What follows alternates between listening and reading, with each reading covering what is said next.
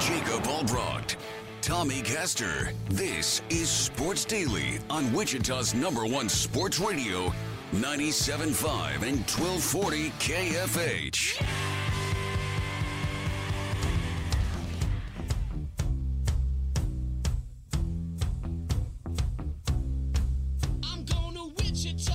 Hey, Shocker fans, want the latest on Wichita State athletics? Let's go right to the source with Shocker AD Kevin Saal. And welcome into hour number two of Sports Daily. Jacob Albrecht, Tommy Castor alongside you here. Jad Chambers producing, and we are joined, as we are every other week, by Wichita State Athletic Director Kevin Saal. Always appreciate these visits. Uh, Merry Christmas week, Kevin. Hope it's been a, a good one for you and the family here.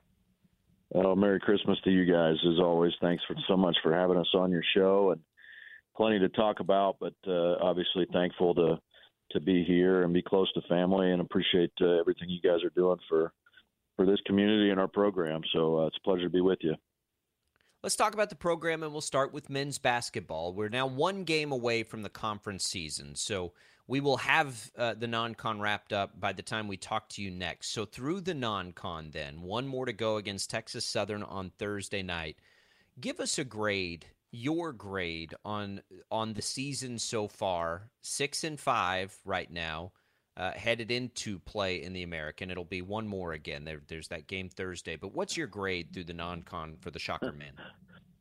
Jacob, it's a great question. I don't do we we don't do midterm grades. Um, we don't do preseason grades. We don't do midterm grades. We we typically do end of the season grades in athletics. So um, we're we're going to evaluate the entire body of work. I, I would tell you, and I don't think um, would be much of a surprise to you guys. There's certainly been some some real positives in, in terms of what we're doing, and then there's there's been some challenges um, in terms of um, progressive steps towards improvement. So let's focus first on on our our positives, and um, I think you've got a, a 12 new guys that have come together relatively well.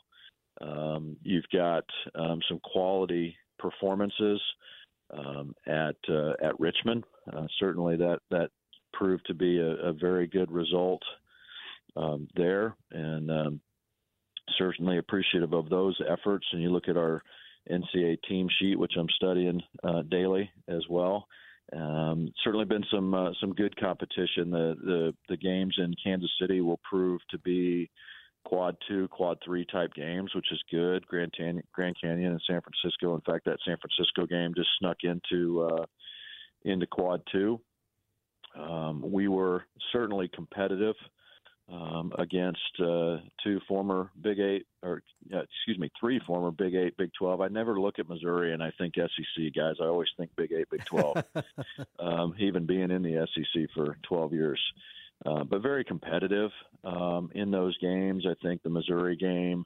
You know, one of the, the lessons that we learned with 12 new guys, we got to figure out how to close out games, which is, you know, the the key uh, defensive or offensive rebound. It's the ball security, which I would lump in you know, we had 20 turnovers in that game, and 13 of those were steals. Um, so that's ball security. I think rebounding's ball security, uh, hitting free throws um, in in times that matter. Those are the types of things you got to do to beat teams um, from the SEC and the Big 12. We show a very competitive performance against Kansas State, and then uh, offensively just really stalled out in the second half. I think we scored uh, what 18 points in the second half and five in the last 10 minutes. And uh, really, what's interesting is you, you, you, you, we were subject to a Kansas State defense that produced that result, and then the flip was true in, in the Oklahoma State game, where we held them to, I think it was one field goal in the last ten minutes, and uh, just couldn't find enough offense to to make that happen. So, again, I think our our challenges revolve around the offense and and what are we willing to do to adjust um, I've had a, a blessed opportunity to be around some phenomenal basketball programs, and I would tell you, I always preface the conversation with I'm an AD that's watched a lot of basketball. I'm not a basketball coach, and so I certainly have thoughts and work work together very closely with with Isaac on our thoughts in terms of, of what we're doing to adjust and adapt, uh, not only um, prior to games and our scouts, but in games. Um, how are we adjusting to what the the opposing team is showing us and, and what is in our arsenal, if you will, uh, to respond. Because you all know that athletics is there's a lot of work that goes in on the front end in terms of scouting opponents and being ready. And um, the the Muhammad Ali's and the Mike Tysons of the world say a, a game plan is great until you get punched in the mouth, and and how are you going to respond, and what's in your arsenal, um, what's in your your your quiver, if you will, that you can use in game. And so those are the things that certainly we're very, very focused on, um, because we've got to uh, we've got to be a, a, competitive program for league championships. Uh, we certainly want to compete well in the non-conference, and um, we've got some work to do there. Yeah, Kevin, I think that that's a really good point because one of the things that we talked about, I know a lot of people have quite a bit uh, after that game against Oklahoma State in downtown Wichita over the weekend, was the one of 21 three point shooting uh, in that game. And, and of course, you know, getting punched in the mouth, and that's not really working. And how do you adjust and, and do something different? But in the midst of those offensive struggles in the last three games, Talk a little bit about the emergence of Melvion Flanagan on this team. Um, I think there's a, a, really strong argument to be made that he's been probably the most valuable player over the last three games for the Shockers. And that game against Longwood, he was the spark that got the Shockers back in the game. So talk about uh, his emergence and what he's brought to the Shocker offense. Well, I think you love the energy that Melvion brings for sure. He's um, He's a gentleman that was in a junior uh, com- competed previously in a junior college in, in Mississippi, and, and, and Isaac, I think, actually was teammates with his father. Uh, so there's a there's a close connection there. But Melvion, I think, was averaging 22 points uh, in that last year with the with the JUCO there, and certainly a very skilled offensive player. You know, as you as you bring in 12 new players, um, role clarity is is something you have to get to quickly. But it might be some of the some of the last components to fall into place. And so you know, I think Melvion certainly had a role early on in the year where you're thinking you're going to get some solid minutes uh, from him, but but I'm not sure you thought you'd get five, six, seven three pointers um, in, in in our environment. So he certainly outperformed that. I know he's provided the energy in practice, and coaching staffs really loved what he's brought. So if you can bring some depth um, to that guard position, um, you know, I think uh, nobody's going to turn that down, right? You got uh, you got Porter, um, you got X, and and and then obviously Melvion, and and again, if you can get into a solid rotation where the roles are understood, that can be a really uh, powerful element to your team. But uh, just happy for Mel- Melvion and success that that he's shown. Let's flip over to the other side with the women, Kevin, because it's been a fantastic start for them. Uh, and you know, we we've seen uh, in in general terms um, I, I, think I think we're seeing progress right now. A tough loss last night to Wyoming, um, so we don't like to see that. But a lot of wins there. What do you think of this team's chances in the American? Lost to KU, lost to Wyoming, loss at Omaha in overtime. Um, some pretty good wins in there as well. Having a hard time getting a, getting a real good grasp of, of what that means, except it's a lot more wins in the non-con than we've seen. So that's progress. But where is the progress when the competition ramps up here? Yeah, no doubt, I, Jacob. I think that's a really good point. I, I am ecstatic as can be um, over our start at nine and three. Um, nine wins in the non-conference uh, is certainly uh, nobody's going to turn their nose at that. And I congratulate Keitha and our staff and our student athletes are working really hard. And if you had a chance to watch the game last night, man, it was a it was a heavyweight fight. It was um, I don't remember how many lead changes there were, um, maybe a dozen uh, different lead changes going down the stretch, and so um, it was a, a, a quite high quality opponent, and and that really brings me to my next point is that as you guys know, it's not only about wins, it's about quality wins as well. And so as we look towards the the future and the success of our programs, I'll give you an example. Like per Monday, Wyoming's net ranking was a 106. Well, the top end of the of quad four um, is a is 101. So Wyoming is a squad when they when they come in, they're a, a borderline quad three game. That's a quality game in the non-conference. Those are the types of games that we need to be playing. In fact, um, a lot of those AAC teams on the women's side, several of them, Cincinnati, East Carolina, even Houston and UCF, um, those are quad four games, and they're in that top um, portion of quad four, like the 100 to 150, if you will. Uh, what we will do as a program, and we've certainly sat down and talked about in future scheduling, basketball scheduling runs about a year, year and a half in advance. So certainly this year's schedule is set. um, is is we have a, a mutual and collective desire to increase our strength of schedule. I'll give you an example. The prior to the, the Kansas game, our strength of schedule was 360 out of 361 institutions. We've got to be better than that. Um, and we want to be better than that because at the end of the day, um, when the committee is deliberating um, teams and their resumes, what you do in the games that you can control, uh, i.e., your non conference strength of schedule, is a significant factor for the committee. And so we, we need to be better than that, and we will be better than that from a scheduling perspective. Um, so we've got some great wins. St. Louis is a quad four, 194 in the net.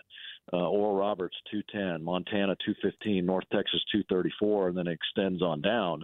You know, South Carolina State's a 360, New Orleans a 344, Southern's a 323, Alcorn's a 305. So for us, the adjustments that will be made is, you know, less 250 and lower, and a whole lot more 100 to 150s um, so that you've got a chance to distribute your non-conference strength of schedule into quad two and quad three. Now, Kansas, to their credit, that's a great matchup, right? Kansas at that time was an 18 in the net, and that took our strength of schedule non-conference from a 360 uh, up to about a 240. Um, so clearly, those are the types of, of games that uh, that will certainly help us out. So, as you guys have heard hundreds of times, it's not only about wins; it's quality wins as well. So we're ecstatic at the start, and uh, you're going to see very competitive team, um, even in that quad two, quad three, and high quad four space, uh, just like you did last night with Wyoming. So we're very, very encouraged um, going into the season, and and really happy for for Keitha and the staff and the squad um, for the success early. Kevin, switching gears here very quickly. It's been about two weeks since you announced that Eric Wedge will not be returning for the Shocker baseball program. Loren Hibbs will serve as the interim head coach during the entire 2023 season. Of course, we know that Coach Hibbs has a long time of experience as a head coach in uh, NCAA baseball. Talk a little bit about that transition and what that looks like for Shocker baseball long term. Well, Loren Hibbs, is, as you mentioned, is 27 years as a head coach at, at uh, Charlotte, uh, formerly UNC Charlotte and um, has done some remarkable things in his career and some challenging circumstances at Charlotte, even. And uh, Loren and I are, are are certainly building a quality relationship, and I've been here for just a little over five months. So, you know, we're listening and learning and evaluating everything that we've got. So we're we're in a blessed position that we've got an individual that played here. We have an individual that coached with uh, Coach Stephenson early on, and and a very magical run. Um, here as well, and and uh, he's a shocker at heart, and uh, that certainly has resonated with our guys.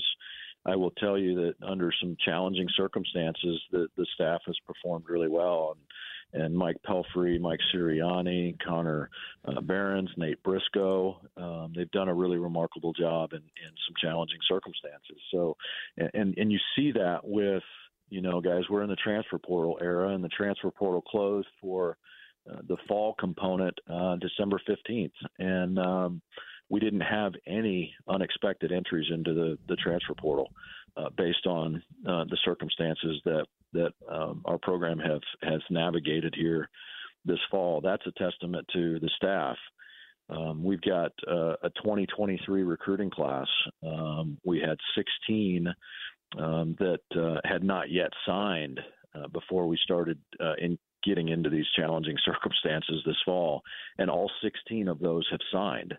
Um, so that those two data points are certainly points that we would look at and say, look, the staff's doing a really good job. So as we transition, I think it's important in all facets of our athletics departments. we've got to string together some really good decisions. And um, so we're going to take the time to, to step back, take a deep breath, evaluate. Um, I've not yet you know, gone through a competitive season with this group and, and traveled with them and see how we're developing players. I've certainly uh, watched them at work this fall and, and we'll evaluate and we'll make some really, really good decisions. Um, just do the next right thing and, and keep building our program um, both within baseball and then globally. All right, Kevin, when we talk about that world, we've seen things, you know, that some teams that went out of the gates too quickly are maybe struggling. it, it is still the Wild West. How long do you think before I just heard, I think it was on uh, this station last night on on one of the national shows. A former coach or current football coach, I think, sort of complaining about it. So who who should be the person that regulates this if it needs regulating? Is it a conference yeah. issue? Is it an NCAA issue? Like where can that come from? Yeah, I think you saw the comments from the head football coach at uh, UT San Antonio, um, just in regards to the Power Fives uh, picking off the mid-major talent, and um, certainly that uh, uh, our current environment lends itself to that that being the case. I think what you saw um, is a, a, membership organization in the NCAA that made some made some decisions and changes um, in a relatively hastily manner and uh, didn't necessarily think through the unintended consequences. And so what you're starting to see is maybe reparations for un- unintended consequences a little bit in effort to slow down activity through the transfer portal, whether that's a window that's been established um, for transfers, whereas before it was wide open. Um, whether that is uh, consequences for institutions that accept 4 4 transfers that don't work out, uh, being responsible for their um, their scholarship dollars and the student athlete as a counter on your maximum roster uh, limits. Uh, institutions now need to be in a spot where they need they need to make incredibly good decisions on four four transfers. Otherwise, it could be you get a second year student athlete that doesn't work out at your place. You could be on the hook for them both financially and from a, a roster counting uh, component for two or three years down the road. And they may or may not be helping your team. Um, so I think you're starting to see some of those elements that are reining back in the unintended consequences. That that NPO guys, the situation that we talked about with Colby Rogers and that non-participation uh, waiver that had Siena signed that that Colby would be playing right now for us. Um, that NPO is going away. Um, and so, as a 4-4 transfer, there, there, you will understand that there's not a whole lot of of waiver maneuverability uh, once you um, you're in, you get by your initial transfer from the original four four year institution to the next four year institution. We all know that you can do that and be eligible and not have to sit. But if you're looking for the next place, you're going to sit for a year. There's such a very limited window and band of, of waiver possibilities once you get past your second four year institution. And so those are three examples of how it's I, I think it's getting reined in over time. Yeah, it will. We'll see. I, again, I think the end game is. I think the end game is going to be better than what it was prior, but it's going to take a little time. We always appreciate the insight into it, uh, Kevin, and we and we will. Uh, you know, we'll be along for the ride with everybody else. We'll see how it affects Wichita State, and and hopefully it's in a it's a net positive sooner rather than later for you guys. Yeah, and Jacob, I, I think the combination of the NIL and the transfer portal really creates an interesting dynamic, and there is no doubt about it. We've spent a lot of time on your show, and I'm very appreciative for it on NIL. And uh, NIL, in its very simplest form, is a tool that allows you to maximize uh, retention and recruitment. And uh, we work at it every single day uh, with our partners in the NIL space to maximize that. We've got some very important um, elements that we've got scheduled after the first of the year to to help us create collectively uh, through those collectives a fighting fund um, that can positively benefit recruitment and retention, and uh, that certainly is going to be an important element of what we do. You've heard me say we need to align resources to expectations. We have expectations to win championships at Wichita State. That will require uh, recruitment and retention of elite level talent, uh, which makes NIL critical to what we're doing. So we're paying a lot of attention to that for sure. Kevin Saal, Wichita State Athletic Director, joining us here. If you missed any of the conversation, kfhradio.com. Let's do this again in a couple weeks as we welcome in the new year, Kevin. Appreciate it. Sounds great. Happy holidays to you guys and your families. As always, thanks for having us on your show, and go Shockers. Same back to you. All right, let's take a quick break. We'll come back. We'll shift gears here on Sports Daily. Albrecht and Castor coming back on a Wednesday.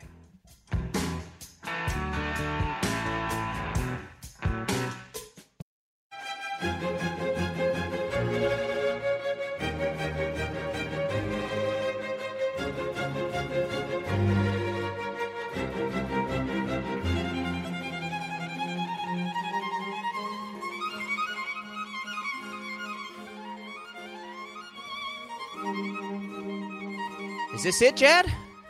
Yeah, this is it. What is this? Uh, this is one of the movements of uh, Vivaldi's win- uh, Winter Concerto. I mean, I definitely recognize it. Yeah. I like it. One of the four seasons, so it's, it's pretty. Uh, Yeah. da- da- da- yeah, yeah, yeah, yeah, yeah. I like this. Okay. Yeah, I'll count that. I like it. Yeah, That's and good it, stuff. And it doesn't have any words that get stuck in your head, so it's just nice music.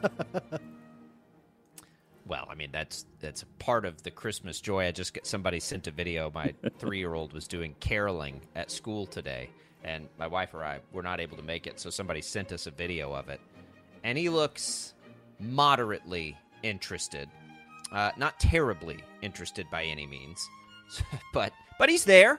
Uh, I think everything my son is doing right now, as it pertains to Christmas and participation, is just not ending up on the naughty list. He has a very good understanding of the naughty list, and he's doing everything in his power.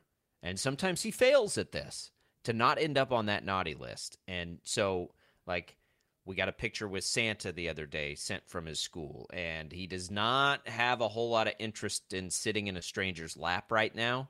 But it was like, all right, I'm here. Don't you know, like this counts. like get, you know, let's let's get this over with. Uh, that was the face sort of on the on the singing I just saw there during the break. Somebody sent me that video. I get it. I get it. Uh, we're we're in a spirited online debate right now over you know greatest Christmas song with the number one Eagles fan on the planet, Jeff Lutz, uh, of Bob and Jeff later today. Happy birthday, Jeff Lutz, by the way.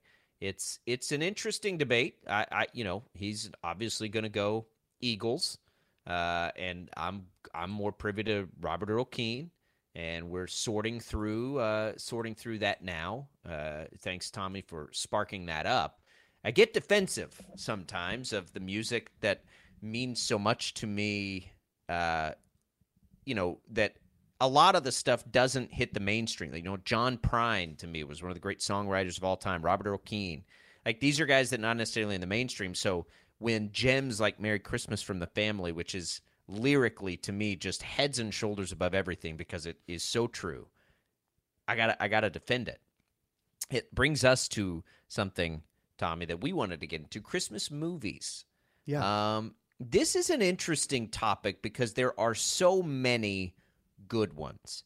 But if you had to have only one, because I almost feel like there are different categories of them, but if you have to go into this, where where is your top one or couple that you just feel like are the best ever?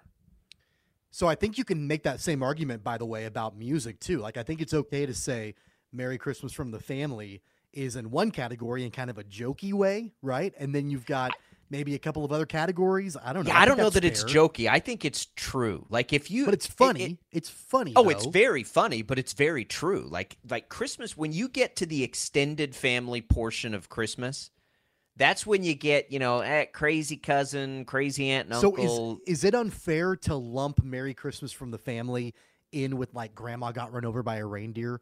Or I mean, because I feel like you can lump Yes. those two songs together. In oh no, I, kind I think that's I think uh, you know all I want for Christmas is a hip or I want a hippopotamus for like Yeah. those are Merry Christmas from the family to me is a very true telling of what it's like with the extended family around the holidays. But through all of these, you know, strange things and you know, it, it's just it, it hits so much to home. But in the end, it's Christmas and everybody loves each other anyway. Like the whole flippin' country right now could take a lesson from that song. Like, yeah, maybe everybody's lives are chaotic, and and some people you think, what in the world's going on? But at the end of the song, you know, Merry Christmas, man! Like we're all in this together. We're all having having a good time. Let's just get some eggnog and Bloody Marys and sing along, and we'll all be in good shape. I, I think it's far more than just a hokey song. I think it's a very true song and a true telling of the holidays.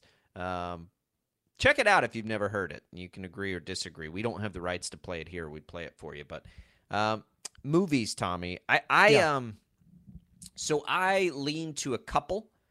Uh Christmas vacation, you know, the National Lampoon. I, I don't the problem for me with that one is I haven't been able to watch it much lately because with the kids it's, we're not quite there yet. Uh, but that to me is is probably the funniest Christmas movie, which is important. Um, so I, I'm a big fan of that movie. We've obviously been on animated Rudolph the last, I don't know, eight, nine years. So a lot of that has been meaningful. But I think that, you know, I think for me and the time I grew up, and when I consider everything, A Christmas Story is great, but I didn't watch A Christmas Story, Tommy, till I was like 25 years old, if you can Wow. believe that. Uh, we didn't have cable TV, so we didn't have the reruns growing up that everyone else had. But the the movie to me that I think strikes the emotion of Christmas the most that I never missed and and just hit me like right in stride is Home Alone. Like Home Alone to me is is the movie that reminds me the most of Christmas. Yeah, I mean, you and I are right about the same age, and so we kind of, you know, came into the world of Home Alone around the same time, and uh, Macaulay Culkin, and you know, yeah, of course, it's a classic. I grew up watching A Christmas Story every year, but it was always something that we watched ahead of time. Um, you know, I know they do the 24 hour marathon on Christmas, but um, you know, it was always something that we watched, you know, before the holiday. Um, that's up there. Um, you mentioned Vacation, but I'm kind of like you with the Christmas story, I didn't actually watch Christmas Vacation until I was in my 20s. Uh, and I love it. And we, in fact, my wife and I watched it last night. We put our kid to bed and we turned on Christmas Vacation. Uh, but I didn't actually watch it until I was an adult. And I think because it's a little bit more adult humor, that was not a movie that I watched as a kid at all. But I love it. And it's got to be one we watch every year. Another movie, and I want to get your take on this. Another movie that I didn't watch I'd seen maybe clips of it on TV when I was a kid and a teenager, but I didn't actually watch all the way through until I was an adult. It's a Wonderful Life. Where do you stand on It's a Wonderful Life? I couldn't. I don't remember. Like I couldn't even tell you what happens. I mean, I know I've seen it. Um, the other, it's hard too to watch these movies because you can't really remember which ones um, toe the line of things you don't want your kids to see. If you know what I mean, that I won't say here, but that's that also is a little bit of a challenge with it. Is you don't want to get into that territory that has questions beginning to be asked when you have young kids. So you have to be careful there too. Um, you know, I, I I think that they're all good though. Like, what was the Tim Allen Christmas movie? I haven't seen that in The years. Santa Claus, of course. Loved that movie when I was younger. Yeah. uh, haven't seen it in years. Uh, so Jingle All the really- Way. Were you a Jingle All the Way fan with Arnold? Is Arnold that the Schwarzenegger? Arnold and- Schwarzenegger? Yeah, Yeah. yeah, I liked that one. I like that movie. I like all of them, honestly, like pretty much all of them. I don't like as much though, like the really, like the ones that are overly emotional. I, I and I think that that's maybe that has like when our family gets together, the number one thing, and I'm talking about now my my family, extended family, not my own kids and wife. Like the number one thing we do and try to accomplish is laughing. Like we we're always you know telling jokes. My my mom sends text messages to her local priest that would make them blush because she wants to see if she can get a chuckle out of them. Like that, we're our whole goal is like jokes and sense of humor and being smart Alex and giving everybody a hard time. It's just the way we are. So like we're not going to get together and watch some emotional. Uh, if it's not making us laugh, we're not spending a whole lot of time with it as a family. And I and I do as I get older do this. I, like rarely am I watching anything that's not just either like cheap action entertainment or something that's going to make me laugh. Like I need to laugh. That's just that's the emotion that the holidays bring about. So you strike me as potentially a fan of like Bad Santa. Are you a Billy Bob Thornton Bad Santa That fan? was a really funny movie. I forgot Yeah. about that movie. That movie was awesome. Uh, I haven't seen it in a long time. Obviously, not Yeah. one you're going to get together with the family, but that movie Sure. was funny. That movie was really so here's funny. a hot take. A hot take for you. Um, my my least favorite. Well, I don't want to say my least favorite, but a Christmas movie that everybody loves. It seems like that I don't care for. That I don't really ever want to watch. I'm not a big Elf fan. Um, I like Will Ferrell. I don't like that. I just don't like it. I don't. I don't care for it. It's not one that I would ever really want to put on. Um, I've only that seen might it be a once. hot take. I'm just not a big fan. I've only seen it once, so I'm not going to pass judgment because I really don't remember anything about it other than Will Ferrell being Will Ferrell, which is to, yeah, I'm with you. Is he's always funny, but I don't. I, I couldn't pass judgment on the movie because I, I genuinely think I've seen it one time. And and we're not movie people anymore as much as I would like to be. It is really hard to watch a movie now for several reasons for us. It's always hard when you have kids, but until like 8 days ago, my wife and I, for our entire marriage, have worked the most opposite schedules you can work.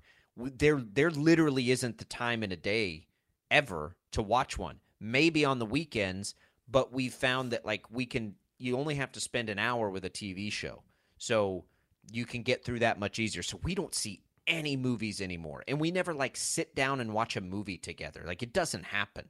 Um, so we miss a lot of this stuff. I, I I hope that we can get back to movie theaters. We do love movie theaters. Our kids love movie theaters. So that's something I really want to spend more time with. But it's hard to find three hours now to watch a movie. It just it's hard to find that time anymore. So some of this stuff, like these movies that came out within the last, I don't know, 15, 20 years, if I've seen them once, I'm lucky because I don't have time to see movies anymore. It gets really hard to, to carve that time out. So it is why I lend myself to the ones that I probably grew up with, like that that, that I can remember because I've watched them a billion times. But the new none of the new ones I haven't ever been able to do that. Yeah, I think you've got a, a good category there of, of movies that you know you grow you grew up watching and you could watch them every single year home alone and yeah. home alone 2 and, and you know all, all, of those the santa claus and a christmas story. Like they're all up there they're all classics and um, y- you never get tired of them yeah it's uh no they don't. And uh, yeah christmas story home alone christmas vacation probably would be i think the top three for me. Jad real quick do you have a favorite christmas movie? I'm gonna guess scrooge right no the grinch I don't know about Nothing. favorite. I, I don't. I'd honestly kind of agree with you with Home Alone. Yeah, Home Alone's so good. It is so good, and it holds up too. Like if you Yeah. watch it, it's funny. Like it's objective. Like we let our kids watch it for the first time last year. It's really good still, and the second one's really good too. Uh, they're both really good. Yeah, I, I Eight six nine liked, twelve forty. I liked Go both ahead, Home Alone movies. You know, they're they're pretty good. I, it, I used to be a Christmas Vacation guy, but I'm not entirely sure it holds up. I don't find it as funny as I used to. Yeah, it, the, those older com- slapstick comedies, you always wonder how they would go now. Dumb and Dumber is my favorite movie of all time. If it was released today, how would it be received? I, that is a, it's an interesting discussion, perhaps. Uh, for another day. 869 1240. Uh, time for you to let us know your favorite Christmas movie. And yes, Die Hard is a Christmas movie. Uh, we can put that debate right to bed. 869 1240. We'll be right back on Sports Daily.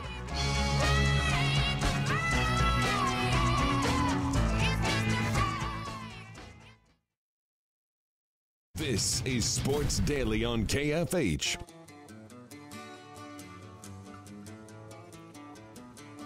Uh, Jad brought up a great point uh, just before we're coming back on, and help us on social media. You can tweet the show, tweet Sports Daily. Favorite Christmas episodes of TV shows. Tommy went The Office, and and the early Office iPod episode. I've got maybe The Simpsons and Santa's Little Helper. Um, I- but that's one we'd have to really spend some time and think about. So uh, jog our memories. Uh, Jad, you were on MASH for some Christmas episodes. So yeah, there's, yeah, there's jog our memories on that. ones. That's going to be tough. That's going to be really hard. Uh, I, I've spent far more time with television shows than movies in the last, again, like 20 years of my life. Um, 869 1240. It is signing day. Signing day is a little bit different than it used to be, right? Because we have the early signing period. And, you know, as social media has grown, these kids are so eager to get their stuff out there on social media. There's not much like surprise left with signing day anymore. Um, so we we sort of know what's happening. We know Dylan Edwards flipped to Colorado, which I think is going to be a really fun story to watch. We know K State's class is coming through. We actually have a K State bowl game special coming up on 12 News Christmas Day, and we did get together with uh, Avery Johnson, Will Anciaux, and uh, and Wesley Fair, the three local kids going to K State, big time recruits. So you'll have that story coming up on Christmas Day on 12 News. But, you know, I think the news for signing day, KU's actually flipped a couple of kids lately, Tommy. KU's had some success here in the last, I don't know, about a week um, to, to get some kids over. And that's good because rightfully so. We've spent a ton of time on K State's class. It's fantastic. KU probably has a better class than they're typically running out there this year, too.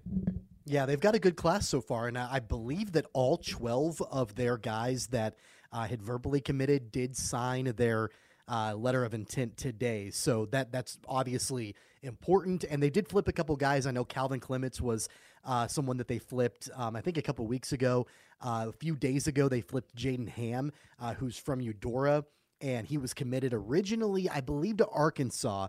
And then the coach that that recruited him to Arkansas left to go to South Carolina.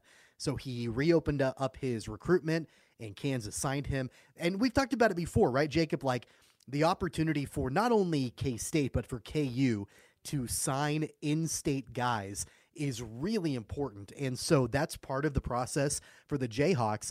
Uh, I know that Avery Johnson, uh, Will Anciaux, and Wesley Fair all signed their letters of intent today. So that's all done. And then also noteworthy, Dylan Edwards officially signed his letter of intent to go to Colorado with Coach Prime. Yeah, it's the well, Prime is going to be the story. I'm telling you, it's going to be the story all year next year. Win, lose, whatever happens, Prime to Colorado is going to be the story, which is why that was a, a great move for them. Uh, just puts the you know puts an irrelevant program back to relevancy instantly, which makes which is why it makes so much sense. Um, it, it is a fun you know you got Samuel Same from Derby. Uh, he is headed to Iowa State. It, it, was a really loaded local class, and we've been very fortunate when you go back to some of last year's signings too, that we've had some just incredible players uh, from our area run through, and will be big time college players to follow, and hopefully NFL players to follow. Um, but it, it is, I, I think it speaks to an underrated nature of the, you know, people asked me when we first moved to Wichita, and this would have been almost a decade ago. Like, what's the difference between, you know, high school football there and, and in Texas? And I said, well, I, nothing is, is nothing is going to make high school football as big as it is in Texas.